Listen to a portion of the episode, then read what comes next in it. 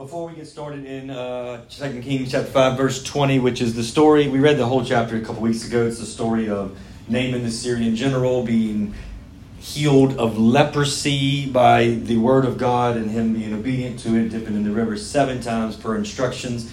Um, the end of this story, where we're going to pick up today, which we read a couple weeks ago but didn't discuss it thoroughly, was where the servant of Elijah, Gehazi, who's Elisha's the man of God in this story, and Gehazi Uh, runs after Naaman, who had brought all of this um, money and you know, tribute, if you will, to give to the uh, to Elijah for bringing the word of God and healing him. And Elijah refused it. Gehazi runs after him, wants to get some of that money, you know, and uh, gets some. Tells a little bit of a white lie, gets the um, gets the money, comes back, and then ends up getting the leprosy that was just cleansed from Naaman.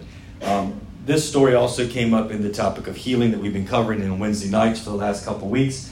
We went through it briefly, but I just um, felt to come back to it today. Before we um, get into what we're here to discuss, I did want to give uh, a little bit of two disclaimers.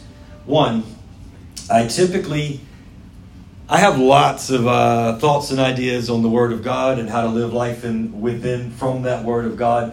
And I break them down into two categories. I break them down into concrete and loose.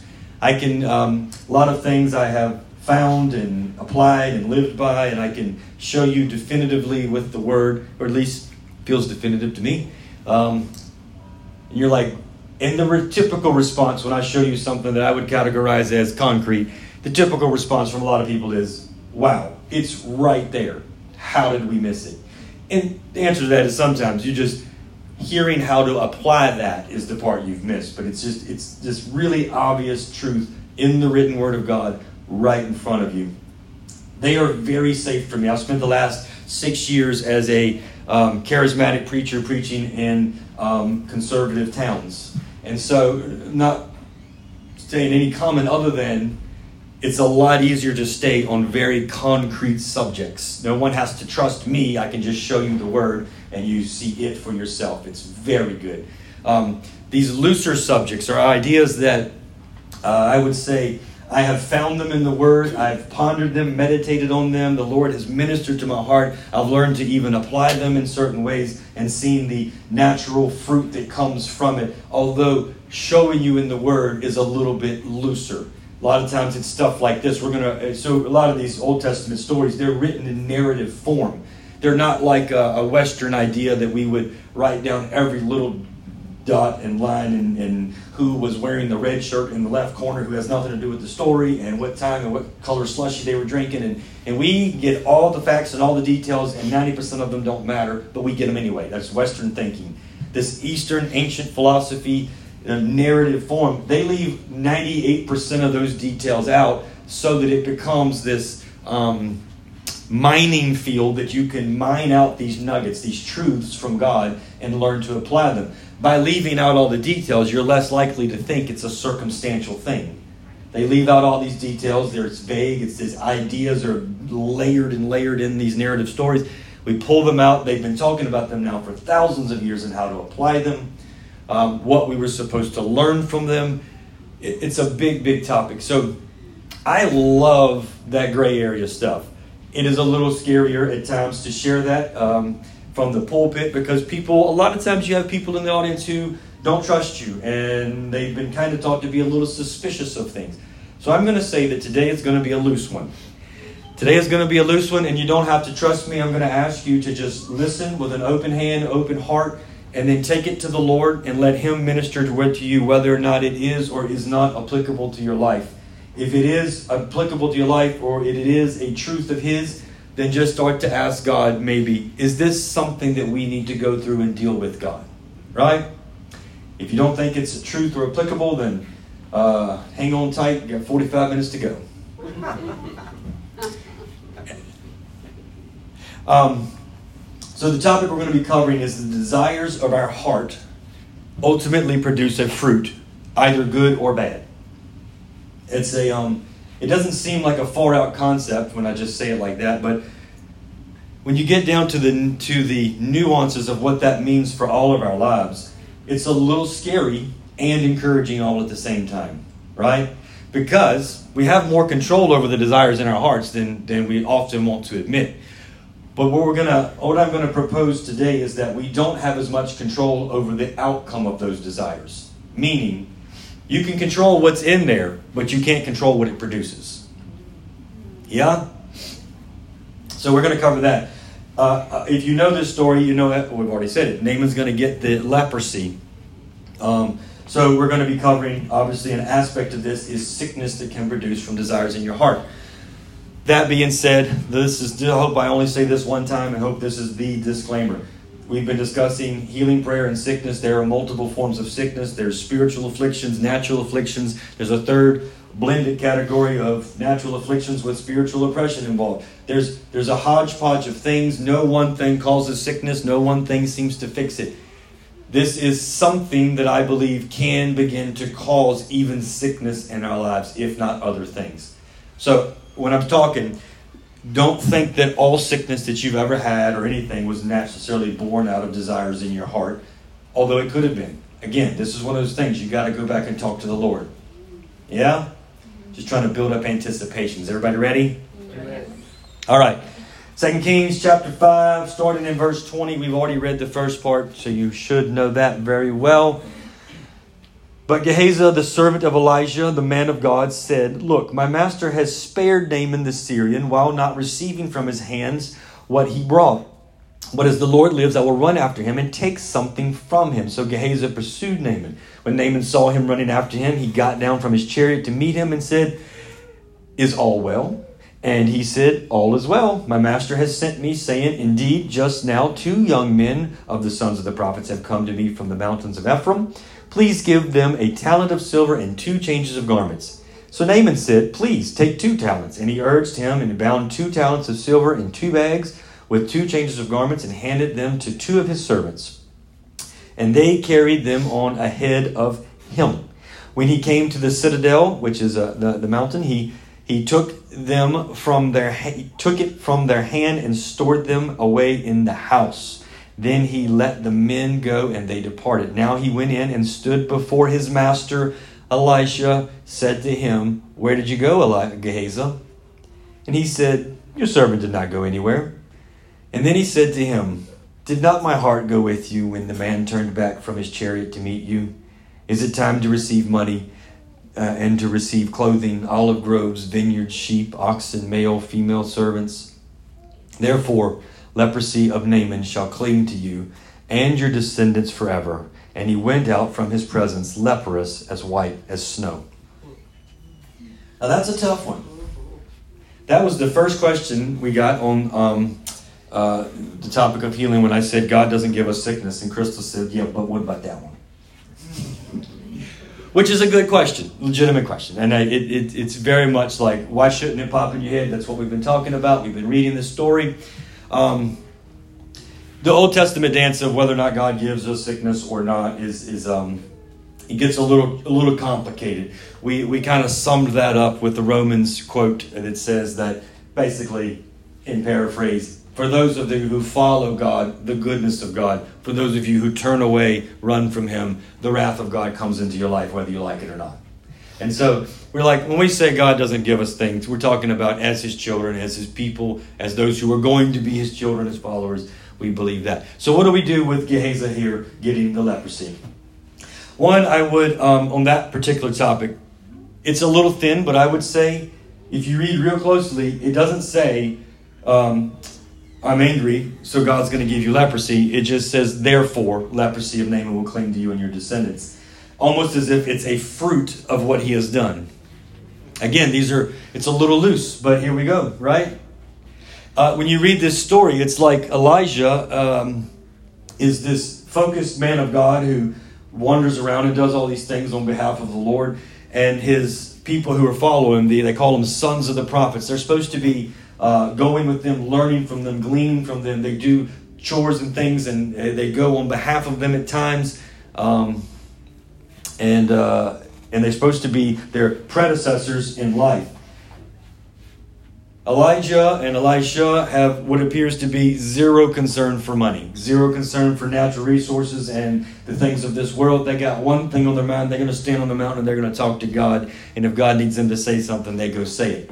Gehazi seems a little more concerned with all the great and mighty riches that Naaman has brought to bestow upon them for them being these great men of God. So I've always, I've taken this as Gehazi, his heart began to go after the riches of Naaman. He wanted the riches of Naaman. He said, this man has been blessed by God. He's been touched by God. He's been healed from God from this sickness. Um, yes, but he didn't care about that. He wanted his money because they needed money. They needed resources. They needed um, things to make their life easier. He saw these other people around him. I'm going to insert that he saw people around him who had plenty of money. They had the, the good food to eat. They had the good clothes to wear. They had uh, better shelters. They weren't doing everything with old tools that they borrowed from somebody else by hand. They were living a, let's say, a more modern life at the time. And he wanted that. Now, he had felt called by God to be a servant of God and to follow this path of Elijah that he was supposed to be following, but his heart wasn't there. His heart was with the riches of Naaman. Because if he could just get a hold to the riches of Naaman, inserting again, if I could just get that money from Naaman, then we could have both. We could have the good chips, the good food, the good clothes, and serve God. Easy. All we got to do is go get the riches. I believe in a very hidden manner, the message here is that you, you, um, if you desire the riches of Naaman, you might also get the life of Naaman. Naaman was a man of war. He was a man of war who um, got this money because he was so good at conquering and pillaging and plundering and, and executing the wrath of his king on the surrounding countries, which was, by the way, the country that um, Gehazi was living in. That's who Naaman was warring with most of the time, right? So he's he's desiring the riches of what we would categorize as evil, right? And so if you desire these riches, you might get this life of Naaman. What does that look like for us? Well, that's pretty easy. Think about all the things that are around us that we desire that are, if we are really being honest with ourselves, not from God. It's not from God to um, even want more than we need. What do we need? Not a whole lot. Now, I'm not a I'm not a poverty preacher. I don't, I don't, I don't, I don't believe that we should all strive to be in poverty, but I do believe that we should strive to be um, content in life. We should be content with what God has given us, with the grace that He's given us to work and provide and be wise with our resources, our time, our attention, all the things we've been talking about lately. Be content with those things, but don't be enticed by the world, because I think, especially nowadays, social media might be the world's worst thing that ever happened to us in regards to um, the desires of your heart getting a little off.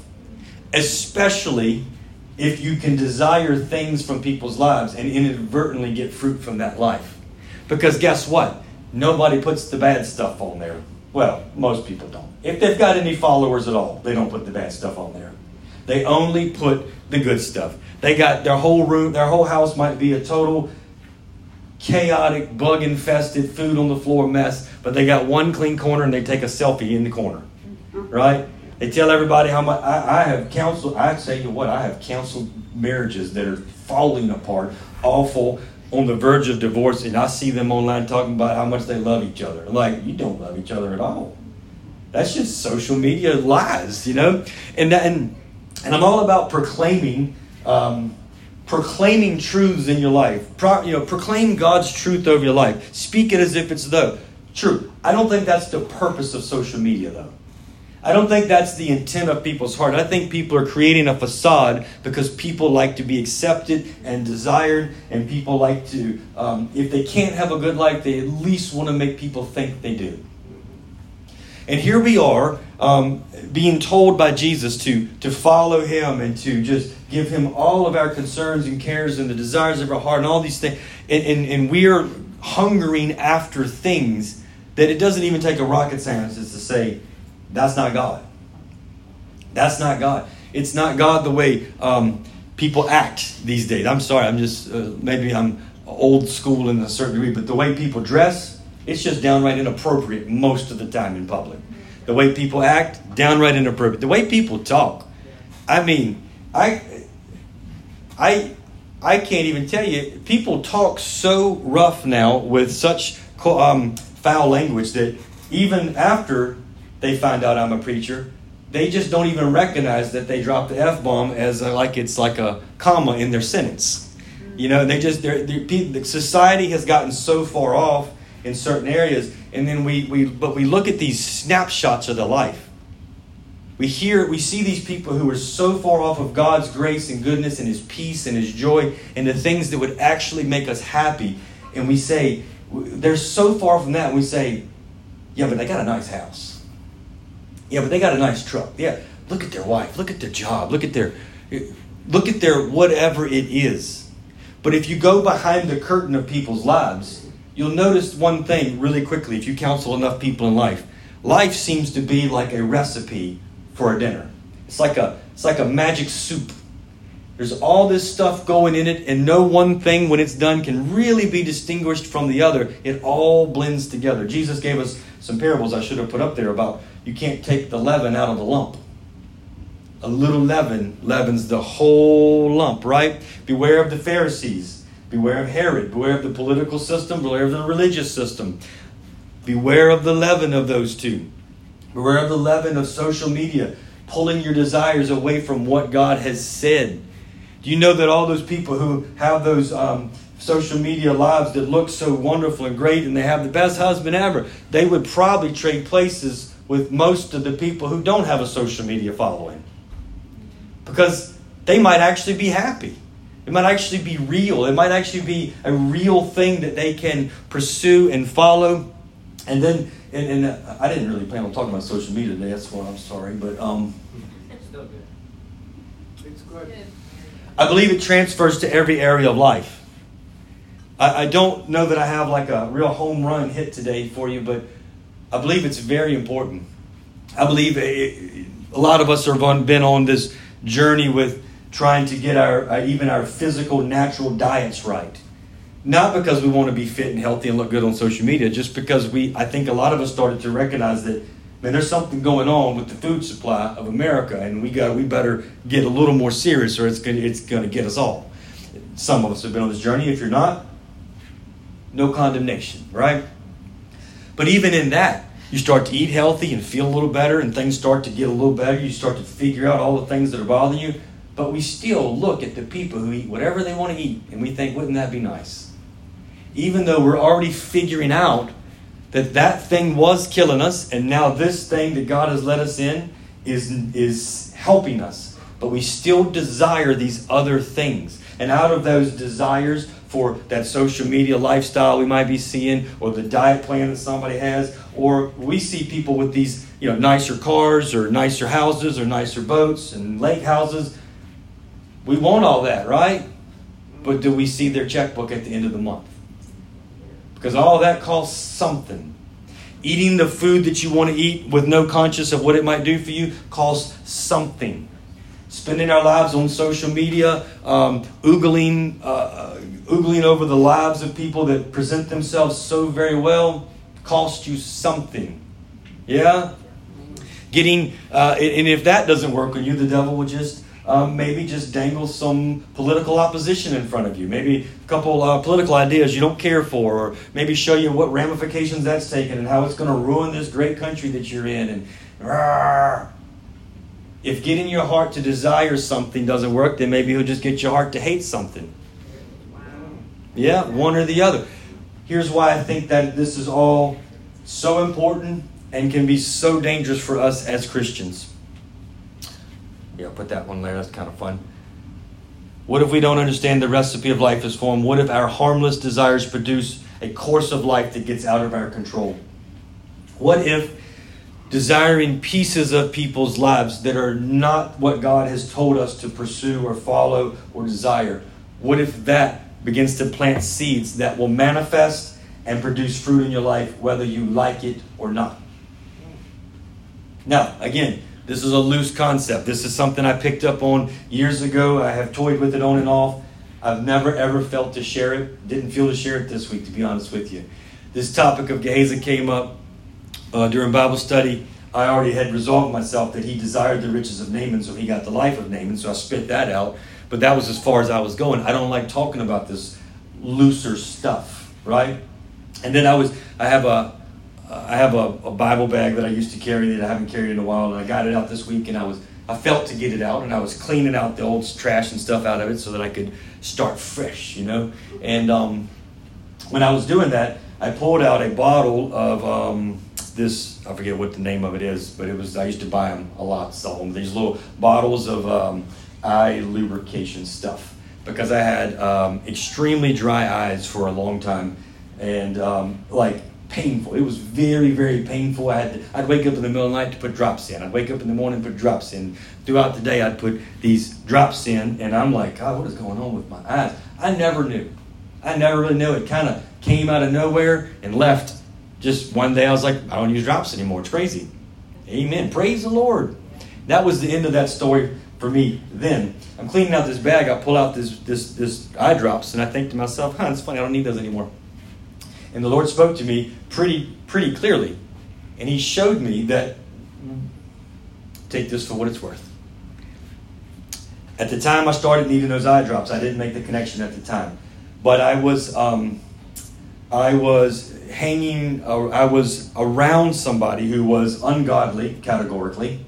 I liked them as a person. Um, we had some things in common. I did told myself what I tell myself my whole life. Yeah, I'll rub off on them. It'll be okay. Uh, but I didn't rub off on them at all over time. It just now eventually didn't work. Um, but I desired pieces of his life, like aspects of his life I thought were really cool. And I wanted that stuff to also manifest in my life. And and and I and I realized in this moment God showed me that that guy had had dry eyes for a decade. I know, it's a loose one. But that's what God showed me. And he showed me how, um, like, there's a, there's a, I've talked about it in, when, in the way back past, but there's a short list, less than one handful of people who, since I've been saved, I kind of grabbed a hold to, like, you know, I was like, oh, we, we're friends, we could be cool, and we can live, you know, we can, I'll influence you, hopefully, over time, and it'll be good. We'll call it evangelism in my heart, make myself feel better. But it, it really wasn't going that direction, and, and, And they tend to turn on me before I give up on them. It's a weird thing. I shouldn't be that close to them. I shouldn't have had the, that level of connection with somebody who wasn't even trying to come to the Lord. And they will, they have, it's now three. There's been three people who, in this category, who they just eventually, something gets in their head, and I'm like the worst thing that's ever existed on earth. And they start foaming at the mouth and vomiting on me, figuratively, not literally. And then that's the end of it. Now, I'm not even going to tell you that the day that we broke up like that, I'm not going to tell you the eyes got better. But it wasn't long after that. It didn't come on the day it start that, that I started hanging out with that guy either. Took a little time. Next thing you know, I got dry eyes. And we used to talk about it. Like, how weird is that? Like, just that we used to lament over how much it was it was not pleasant to live with eyes that can't blink. And, and it was weird. And then after we kind of parted ways over time, it just got better and better, and then I'm just, I haven't used it in years now. But I had this old worn out bottle in the bottom of my bag, right? It's a crazy concept, but I started to think, man, how far does that really go in every single area of our life? That's true. Yeah? Yeah. Money, diet, just life in general, right? Because here's the thing, it's like, when I really, really stop and think about what Scripture says about it, which we're going to read some more Scripture here in just a minute, but what Scripture says about everything is Jesus came not to empower us to live the perverted American dream, the polluted, perverted, distorted American dream. He came so that we could be free in all things that's Him. And one of the truths that I've uh, come to realize over the years is that God is a redeemer. There are things in our life that have gotten way off and way perverted or polluted or distorted. and he can fix them. If it was him from the beginning, if it was his desire from the beginning, but you got off course in your pursuit of it, he can redeem it. There are things that were never his plan. A big aspect of the American dream, I hope you're not there. If you are, I'll pray for you. But a big aspect of the American dream is to sink you so far in debt you could never see the light of day. Well, I have to tell you, but there's a scripture that says, don't do that. That's not the plan of God. Right? Lots of things. Now, I know the food topic is, that's a hot topic these days. People can be easily triggered, but the Old Testament is to have a lot of instructions on what to eat and not to eat. Yeah? Now, we don't believe that it was, um, that we live in a new covenant where we go to hell or heaven based on what we eat or don't eat. We're going to read a scripture in just a minute here that says that doesn't matter like that. However, everything that God told him not to eat, science has proven, is actually just bad for you. So if you're wondering what to eat or not eat, there's a cheat sheet in the Bible.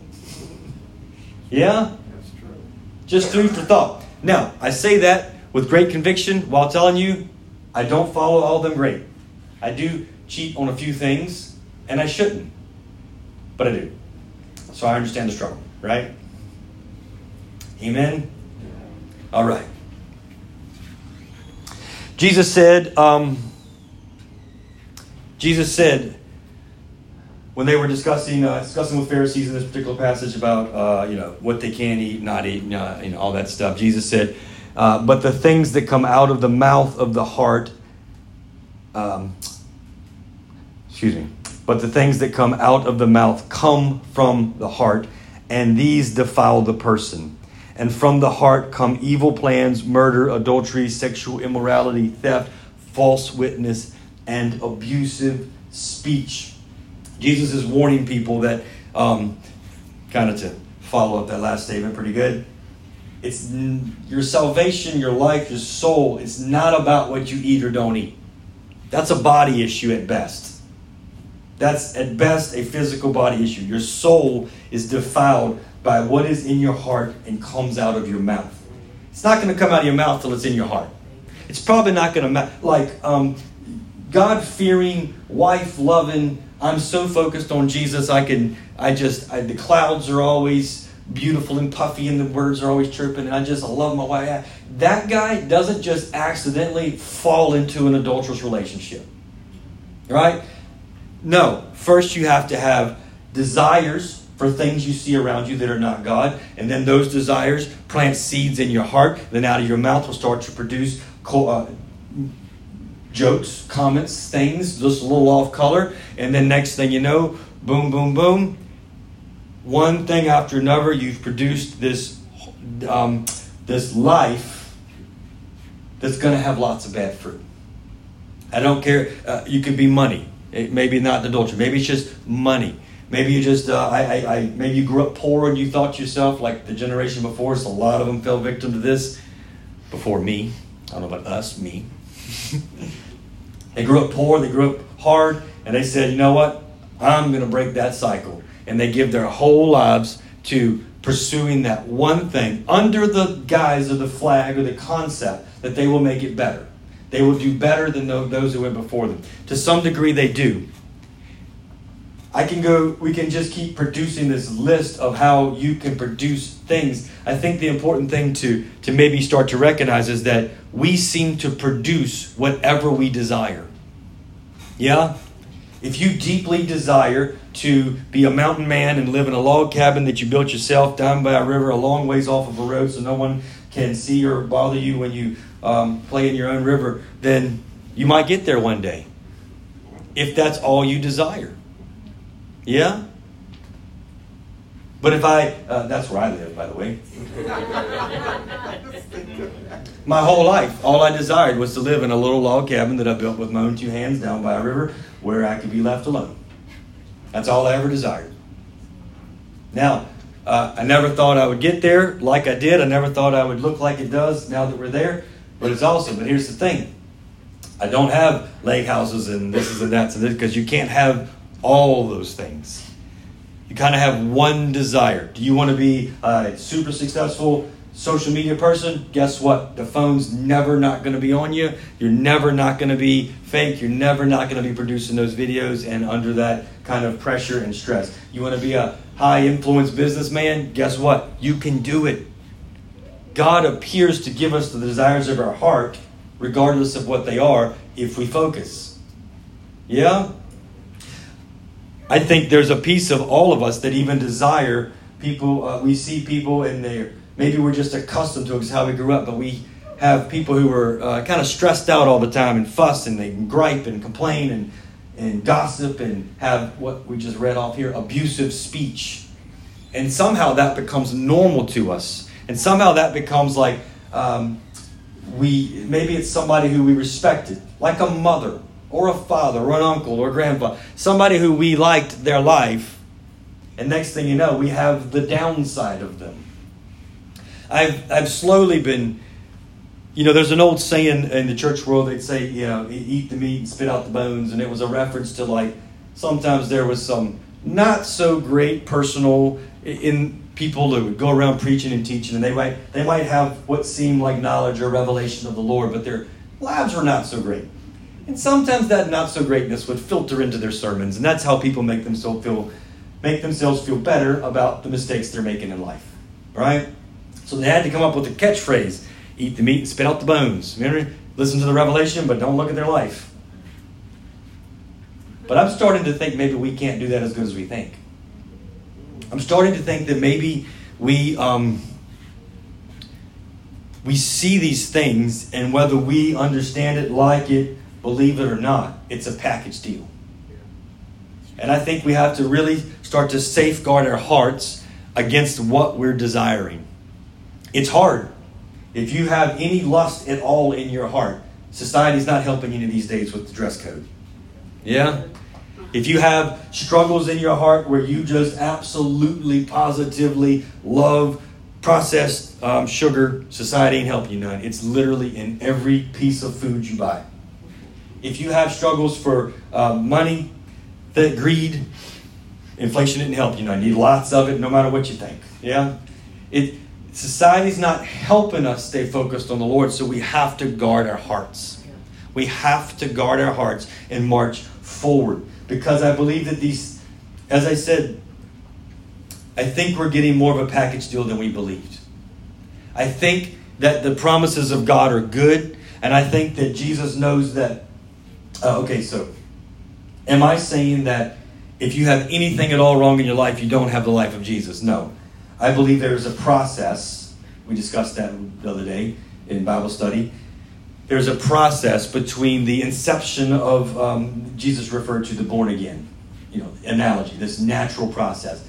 Well, just like everything on earth, there's an, an inception, a seed is planted. There's a growing, a maturation, you know, in the womb. Rachel's pregnant. She understands. And then one day, Lord willing, there's this birthing process where you're born again and it's just little helpless baby. And then one day it slowly grows and grows and grows and matures and becomes something that's grown and mature and can reproduce of itself again. It's just a beautiful cycle of life. But there's this process. So if you have something wrong in your life, don't hear me and think that I'm saying you ain't got Jesus. But just make sure you're in process and not stalled out. Because, as we've stated in the past, um, there's this huge scene, typically categorized as the megachurch, that they can they have these systematic approaches to how you can start and grow a megachurch in just a number of years if you will give all of your life to this process and sacrifice everything in the process. You can do it. It's a simple process. I've been to the training. I'm like, it's a bulletproof idea. It has to work. But they get stuck in the wilderness. If you notice those mega churches, they're preaching to emotions all the time. They're always encouraging you to hang on. Just hang, God's with you. We're with you. We understand. Nobody's ever getting better because nobody's told there's a higher standard. Nobody's told that we were called by God to partake in a death. One death. One true spiritual death where we truly die to ourselves in all areas of life. Death is once and final, by the way. You're not going to be arm wrestling that old man, headlocking that old man till the day you die. You're supposed to kill that, that son of a gun once and for all. And then Jesus said he would be faithful to resurrect anew with you.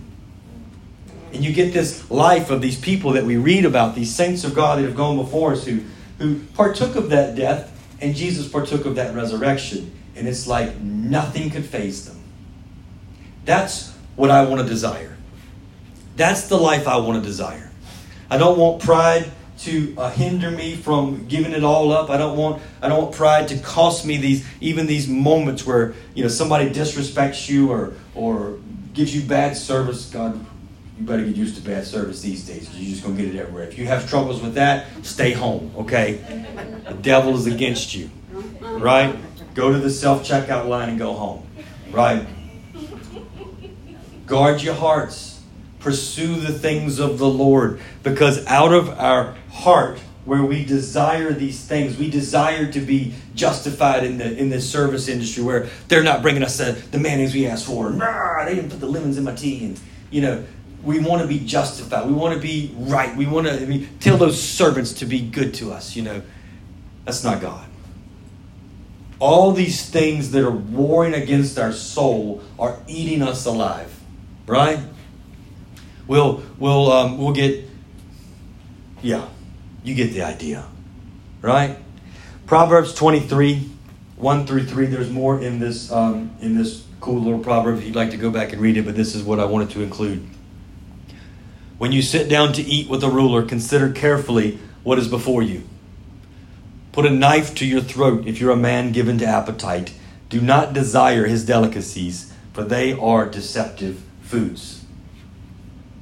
Did you hear that? Let's read that. I'm going to read verse one, three, then two. When you sit down to eat with a ruler, consider carefully what is before you. Do not desire his delicacies. They are a deceptive food. So even go as far as put a knife to your throat if you think you're hungry. It's more dangerous than you think to sit down and eat at his table. He paid a higher price than you ever imagined to get there. I've seen a couple versions of fun little slogans lately that says, uh, if your people think you're lucky, there's just a lot of hard work they didn't see. Very true. I saw one yesterday, a guy had on a shirt that said, the more lucky you are, the harder you've worked. Or so, I don't know. You get the idea. There's just deep desire and deep focus of working hard towards those desires that gets people to these places where they have this fruit that looks like they're lucky, you know. They're lucky. They got all that stuff and it cost them nothing. It cost everybody something to get anywhere, right? And when we sit down at our at the table, and in this case, we made a big point about social media. When you sit down on the on the tablet, you start scrolling the feeds. Cut your throat if you think you're hungry. Don't really cut your throat. Just cut the tablet off. That's what I was trying. I thought you would pick that up. Yeah? When you look at um, businessmen and things and success and you see the limousines and the suits and the money and you think about think about the fact that they probably have ulcers in their twenties. They probably have multiple marriages by the time they're forty. They probably have broken children all along the way. They have everything that comes with that, but nobody puts that on the front. Nobody wants that to be what you think about when they see you, right? You create these facades, and we tell everybody to come eat at our table. Not we, you know, them we's. But here's the thing is I believe that we've all been suckered into thinking that we could pick what we wanted and not take the bad. Ryan, you with me? Yeah. All right. There are people behind you too.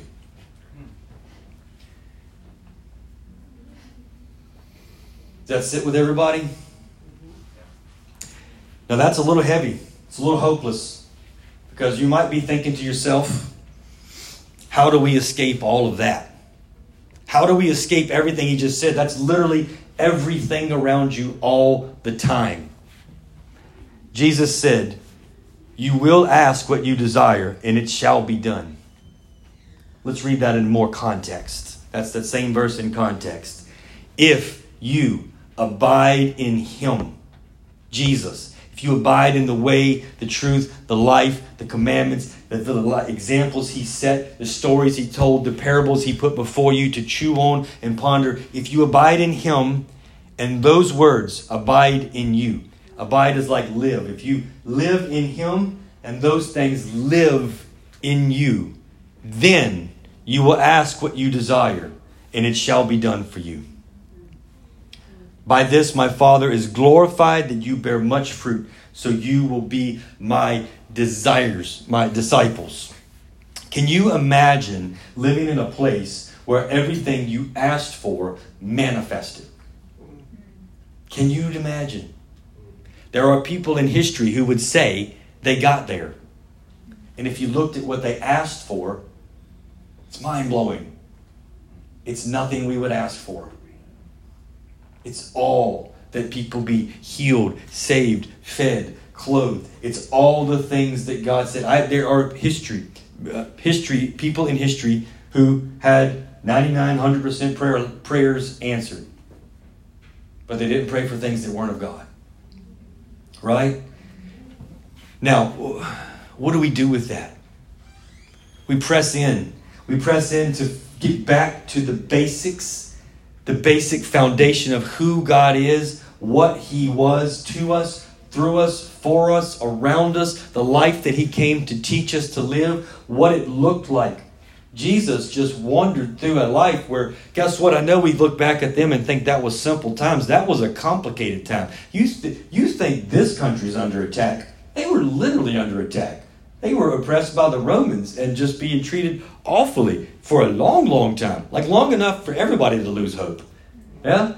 Famine was a real thing. Poverty was a real thing. Starvation was a real thing. Slavery was just flat out common. You couldn't feed your family. You go in debt. Debt meant slavery. Yeah? It was a tough time. And somehow they managed to just be at peace. That's the joy of the Lord. Now, I'm not saying that it's going to get that bad and we better prepare ourselves. No, I'm not going to say that. I think God's got us in a trajectory and we're going the winning team. Yeah? I'm excited about that. I think in two thousand years we've gone from one woman who had nowhere better to be when Jesus resurrected to seven continents. And I'm excited about that. And at nowhere in, in how I read Scripture and see the future do I see God losing control of this thing and us going backwards indefinitely. I see us marching forward and forward and forward. Here's the question is, are we going to abide in him, and are we going to let his words abide in us? Because if we follow him, then we don't do all the things that we know we're not supposed to do, because we're abiding in his way and truth and life. And if we let his words abide or live alive and well in us, well then guess what? He said, you're a child of peace. You get to be at peace. He said you'd have joy. You get to have joy. He said you'd be free from these struggles. Even if you have the struggle, you get to say, nope, I'm with Jesus. I am no longer this struggle. I am no longer this, this uh, sin, this, this missing the mark of who I was made to be. I am no longer that, because Jesus lives in me. And you get to stand on it or not. That's your choice. See, the the, I, the kind of the more I sat with, when we desire things, it produces fruit out of our control. When I just, when I started to sit with that, I I started to realize that the depths of how much God wants us to love him in our own free will. I do believe that things um, that God is in control of things. But not the way some. Some think that God's perfect plan is for you to get cancer or or whatever and brain injuries, and uh, that's God's perfect plan somehow in a weird world. No, that, that cannot be the perfect plan, because that's not the end of this story. God's perfect plan is that we all come to know him and follow him and walk with Jesus, and that we abide in him and his words in us, and that we get every desire of our heart answered. Well, nobody desires those things. This scenario where we get to commune with him, I should have put it in there, but in the chapter before that, he says, God's, Jesus is saying that he is in the Father. I am in him, and he is in me, Jesus said, and we are one. That sounded beautiful. The next line he says, and now we are in you, and the three of us are one. That's the desire of Jesus on this earth. That is why he paid such a mighty price for us to have him in our hearts. It wasn't to be susceptible to what society was feeding us. It wasn't so that we could um, mistakenly think that we could eat at that table and be okay. He paid a mighty price for us to have a new lease on life. Yeah? Amen. Ezekiel prophesied this long time before Jesus came, long time before the new covenant was fully instituted and fully in motion. This prophecy began to emerge in this time. Jeremiah also said it, which is at the same time frame. Ezekiel says it a couple different ways. This is just one of my favorites. I will give in that day, he's kind of saying, I will give you a new heart and put a new spirit within you. Let's stop there. If you have been given to eating these delicacies, if you have been given to longing for the things you see around you and wanting the life of what you see other people demonstrating, if you've been longing for those things and that's not what God has put in your heart, don't give up. Don't think that you, you're, you're, you're stained or, or uh, tainted or you, you can't be washed, cleansed by the blood of Jesus. It says Hebrews nine fourteen is one of my favorite verses on earth. You should memorize it because I have. It says the blood of Jesus is even sufficient to cleanse your conscience of its dead works. We can start over at any time. But where did we start with all this? Desire of your heart. I'm hoping today that we start to desire to start over. If we need to. At a minimum, desire to, you know, do a multi-point checkup here, you know. I will give you a new heart and put in a new spirit within you. I will take the heart of stone out of your flesh and give you a heart of flesh. I will put my spirit within you and cause you to walk in my statutes. You will keep my judgments and do them.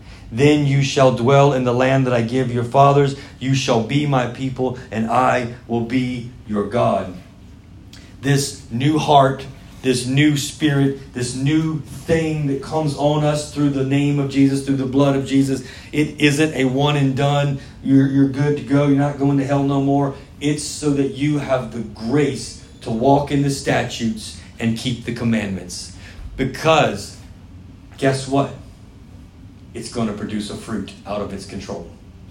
It will produce a fruit just like everything else that's inverse to it produces a fruit. How many of you, before today's conversation anyway, let's pretend like you can forget we've already talked about it. How many of you, if I said, how many of you believe that if you keep God's commandments and follow his statutes and do whatever he says, that it will produce good fruit in your life? How many people would have said, I can believe, I can get behind that. Josh gave me one finger, I'll take it. Yeah? So the idea that the inverse would be true as well shouldn't be that far off. Yeah? I think uh, I think it's easier to believe that following God could produce fruit. I think it's harder to believe that doing the opposite would also produce a fruit out of our control. But I think it's very important. Yes. And I think it's very important to maybe realize that we don't necessarily get the blended bowl that we want of good and bad. I think that um, when we're in process, we will see we will see progress as we are going. But the thing about process is that it's also coupled with a lesson on patience and long-suffering and forbearance. And it takes longer than we ever want it to take. So stalling out, losing focus, losing drive, losing, um, losing purpose in your pursuit with God, it tends to be a common part of people's story, their history. I know that I, uh, since I came to the Lord, I've never walked away in sin. Never wanted to. I've never, ever wanted to look at the at darkness and sin and say, yeah, I want to go back. Not even a little bit. But I have stalled out before. I have gotten plateaued out at church, at a church and, you know, just, just lost focus, lost purpose, just kind of plateaued out and just kind of put it in neutral. I thought I was hitting cruise control, but there is no cruise control. There's just neutral. You're just going nowhere. And next thing you know, life's not quite as easy as you remembered it once was. Here's the trick. God, please cleanse my conscience of these dead works. Please forgive me for any mistakes I took, any desires of my heart. I desired to be well-liked and be beloved and friends or rich or whatever it is. I desired these things over keeping your statutes. Forgive me, Lord. Erase these things from my life. Lord, just lead me, direct me. I will do whatever you say. I don't care if you make me clean toilets again for the next ten years. Just get me going, God. And guess what? He's so good. He doesn't torture you. He doesn't punish you. He puts you right back in the game, right where you kicked it in neutral and left off. Yeah, God is good. God is good, and he will keep us up. And life is not without its struggles for anybody. But the difference is, is some people have peace and some people do not. And I have met some very powerful, rich people before who would probably give everything they ever had and then some just to taste the peace that they think they feel when we eat dinner together. Yeah? I don't think all that stuff's what we think it is for those of us who don't have it. Yeah? I think peace and joy is the most valuable thing we could ever have on this earth. And I think the greatest lie that was ever told the church was that we would one day have it on that other side. I don't think we're going to finish transforming this earth if we believe we're only set free from this struggle by the spirit of death that Jesus took the keys from. Amen? Yeah? So the next chapter after this, um, slightly unrelated to, to this topic, but again, it's a vision of the Lord um, from Ezekiel, where he's taken into a, a, it's a vision. It's not literal, it's vision. He's shown these dry bones laying in the valley. It was actually in the first song. It's kind of cool the way God works that stuff out. These dry bones laying in the valley. And he was told, God said, what do you think I want to do with these? And he said, you know, classic answer. You know what you're going to do with those, God. And he's like, I want you to go speak life over these dry bones, because then I'm going to I'm going to um, breathe life on them. I'm going to put a spirit in them. I'm going to put flesh on them and sinews and bones. I'm going to put them all back together and make them alive and well again. And he goes and he says, prophesy to these bones and say to them, O dry bones, hear the word of the Lord. Thus says the Lord God to these bones, surely I will cause breath to enter into you and you shall live. I know that seems a little random, but that's what I felt. To, to end all of this with, with a just to prophesy over each and every one of our lives. That we let Jesus back onto our dry bones. There are areas of our life, whether we were aware of it or not, that are producing some bad fruit. We might not even be sure which one it is or where it is, and let's just say we don't want any of it. We want all of it to be dealt with. All of it has to be taken out, and we want none of the fruit. God, forgive our hearts forever, even desiring is where we have to be. Because everything is going to produce fruit. If you don't understand how powerful you are as a human, look back and look at the things that you have ultimately desired and how quickly they actually came. There might have been a few ideas that you thought you desired, but I'm talking about like really, really desired it.